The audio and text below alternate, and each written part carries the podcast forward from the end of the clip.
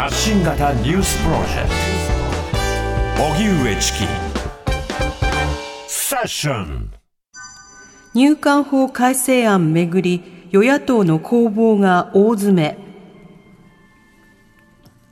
外国人の収容や送還のルールを見直す入管難民法改正案をめぐり与野党の攻防が激化しています。今日参議院本務委員会の理事会では与党側が法案の採決を提案し杉委員長が職権で法案の採決を行おうとしました。しかし立憲民主党は時期尚早だなどとしてすぐさま杉法務委員長に対する解任決議案を提出。これを受け参議院の法務委員会は3回となりました。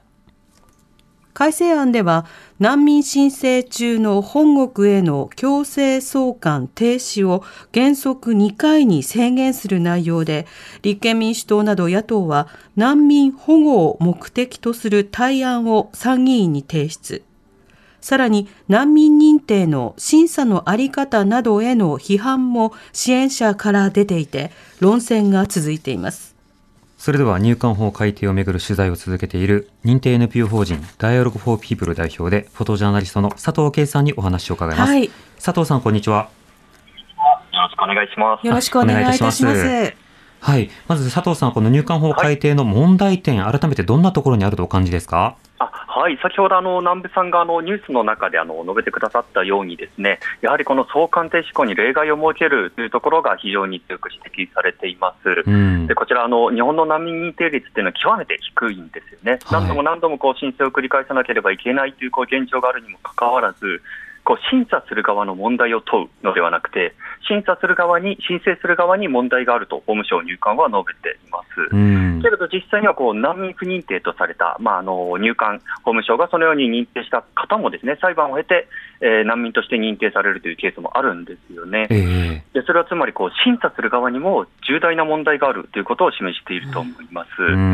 しかもこれはあの命に関わる本当に重大な問題なわけで、えー、今回のこの改定案が成立してしまえば、えー、強強制送還されたときに命の危険のある人々も送り返してしまう可能性というのは絶対にあるわけなんですね。でそれはあの審議の過程でもたびたび指摘されていますけれども、向こうの人、無実の人に死刑のボタンを押すということになりかねない、そのような危惧を抱いています。なるほどまた、あの、様々な、あの、制度が今回論じられているわけですが、実際にその仮方面から今度は管理措置に移行するといったような、はい、まあ、そうした論点もあります。これはいかがでしょうか？そうですね、これも本当にあの多くの方に、ですね現在あの、そのような支援に関わられている方にお話を聞いても、本当にただでさえあのなかなかこう公的な支援がない中で人々を支えていくということがすごく大変な中で、すべて丸投げのような形で、あのさらにこう入管自身が責任を負うわけではなく、支援する側に責任を負わせるというこのあり方というのは、もし実際にそういう制度が今後、あの改定されて、実際に運営されていくことになったとしても、えー、私はちょっとそれはできないかもしれない、人の命に関わることなのにできないかもしれないという、そういう苦しみをもうすでにあの抱えさせてしまってるんですよね。支援者と、まあ、当事者などがこう分断されるような状況が生まれるわけですか？そうですね。あの、法務委員会の中でもそうしたあの例えば新社側に問題があるのではないかという、本当にあの、うん、全然論の違う問題とかが出てきてしまっていますけれども、はい、今求められているのは、本来のこの制度、えー、難民を本当にきちんと認定するための制度になっているのかどうかというところが問われなければいけないと思っています。うん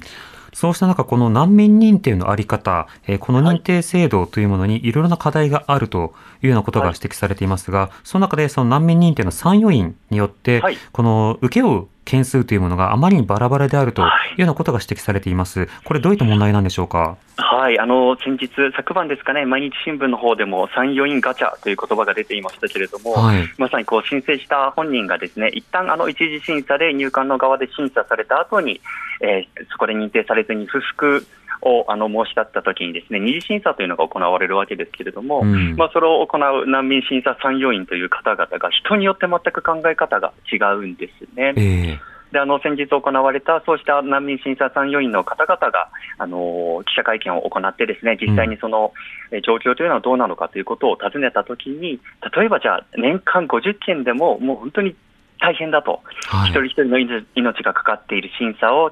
多くの資料を読み込み、きちんとした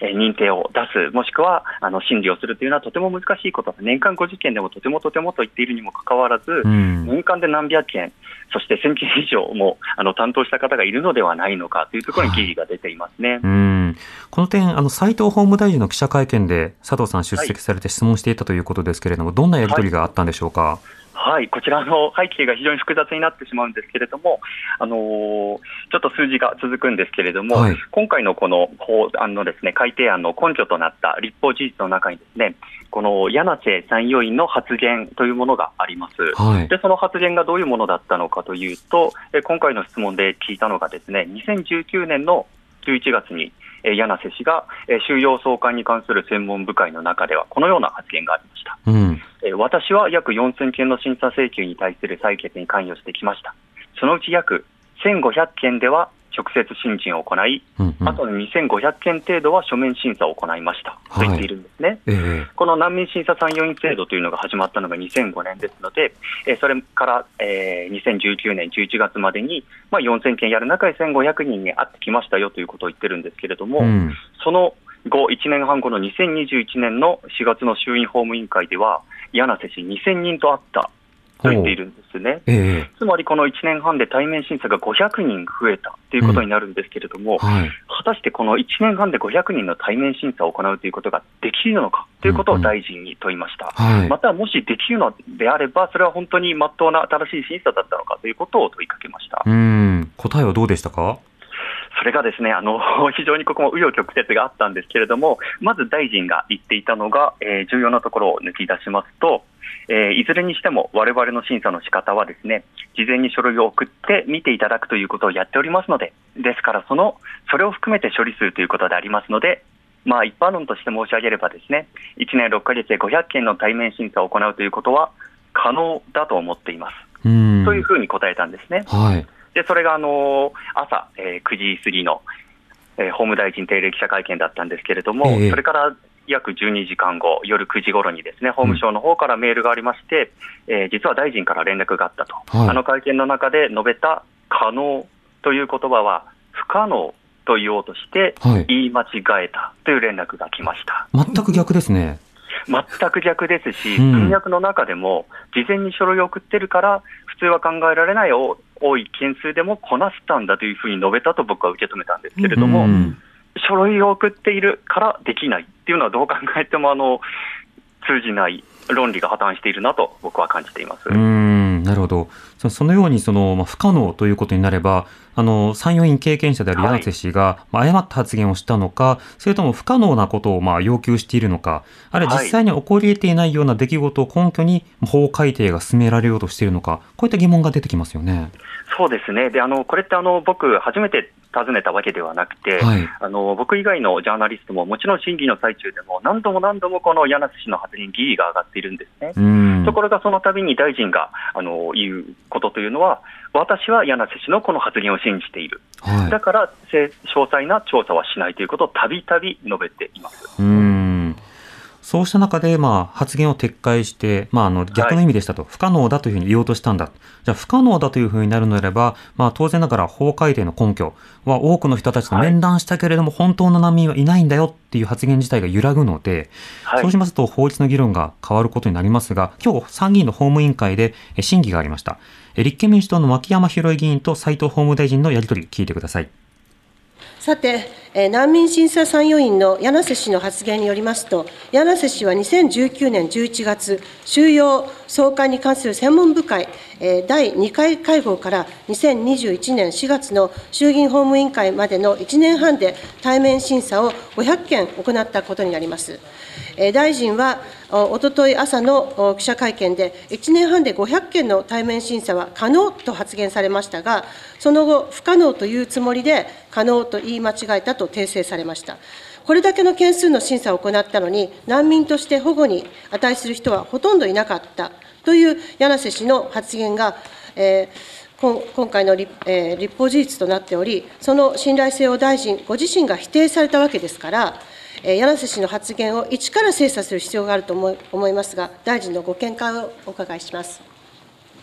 斉藤法務大臣。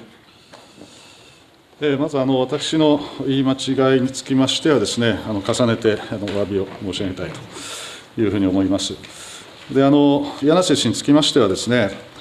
参与員制度がもう発足した当時から長年積極的に参与員を務めていただいておりまして、参与員の中でも特に多くの事案を担当されている参与員の一人であります。でそのご発言のすべてをですね、まあ、把握して検証しているわけではないんですけど、令和元年の専門部会や令和3年の衆議院法務委員会でのご発言の趣旨は、まあ、担当された相当多数の事件の中に、難民と認定できる人はほとんどいなかったということでありまして、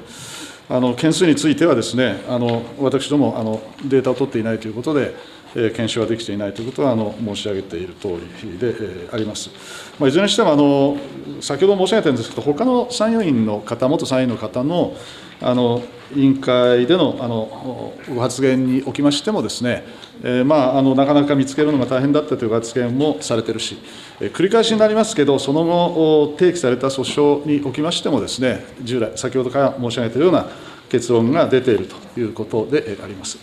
牧山博之君。なんかあの尻滅裂な答弁でよく分かりませんでした今の答弁。あの明確に答えてください。あのなんかいろんなことを言ってですね膨らませてる感じがするんです適当に。そうじゃなくてちゃんと私の質問に答えてください。はい、はいえー、今のやり取りは立憲民主党の牧山博議員と斉藤法務大臣とのやり取りでした。あの、柳瀬氏に確認することはないし、データそのものはないけれども、他の参与員も同じような趣旨のことを言っており、まあ、そうしたことから立法事実は別に揺らいでないよというようなことが発言された上に、まあ、立法事実は別に柳瀬さんの発言だけじゃないので、今回の法律はこのまま通すよというようなやり取りというのがこの後続いていくわけです。はい、佐藤さん、この国会での今の動きいかがでしょうか？はいいやもう本当にあの血圧が上がりそうな答弁だったなと思うんですけれども、まあ、把握していない検証していないとまず言っていますよね、はい、そもそもこの立法の審議って何なのかということをちょっと考えざるを得ないですね、こう多角的な視点で議論を進めていき、まあ、ここ、疑問がありますよね、疑義がありますよねというところを、適切な資料をもとに審議を進めていくというのが立法の過程だと思うんですけれども、うん、あまりにも独断的かつきちんと答えないということで、言うなればこう、僕自身が感じている言葉で言えば、もうこれはわれわれが正しいと言っているのだから、黙って従えとでも言われているような態度に思いますね。うんなるほど。この難民認定をめぐる議論の、まあ、ギャップ、難民条約などとのギャップについては、まあ、海外でもいろいろ取材されていると思うんですが、はい、どういった問題点感じますか？いや本当にあの非常にあの世界の中で日本がどういう役割を果たしていくかというところにあの立ち戻るべきではないのかなと感じます、そもそもこの難民条約がなぜ生まれたのかということを考えたときに、その3年前、えー、51年に難民条約が生まれる前の3年前、1948年には世界人権宣言というものが宣言されているわけですよね。はい、でこれは無数の犠牲者を出した第二次世界大戦後に、すべての人間は差別されずに基本的人権を享受できるという宣言がされました。であまりにも多くの人が国であったり人種であったり人為的に作られた属性に基づいて殺し合ってしまった。こんなにも恐ろしいあの人間のですね負の属性があるんだということから人権というものを基軸に世界を前に進めていこうという行為が形成されたんですよね。はいでそれに基づいて難民の地位に関する条約、えー、難民の地位に関する規定書と合わせて難民条約と呼ばれるんですけれども、まあ、日本もそこに加盟していながら、いまだに非常にその難民認定の門は狭いです。あの立法の根拠となる事実であったり、議論の進め方、多くの問題が日々浮き彫りとなってますけれども、そもそも立法府とは何のために法律を作るのか、はい、世界人権宣言というものに立ち返ったときに、それを明らかに一人一人の命の尊厳が守られる、より良い社会を築いていくためだと思います。でそれはもちろん国境線で区切られた中身だけの問題ではないですし、はい、単に一国の問題ではなくて、こう地球規模で考えていかなければならない問題である。そのようにあのそうした基本に立ち返ってほしいなと強く思います。うん。今の日本はさまざま難民だということを完全に立証しない限りは受け入れないよという方針をこうさらに進めていくということになる、はい、まあ、そうすると、まあ、困っている人、助けを求めている人に頼られる国ではなくて、ある種怖がられるような国になるということですか？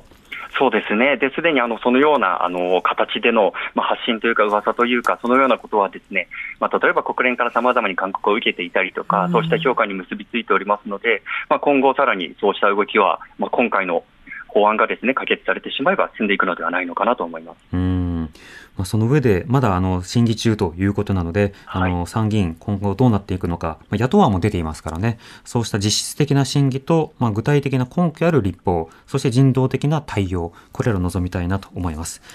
佐藤さん、ありがとうございました。ありがとうございました。ありがとうございました。認定 NPO 法人ダイアログフォーピープル代表でフォトジャーナリストの佐藤圭さんにお話を伺いました。荻上チキ。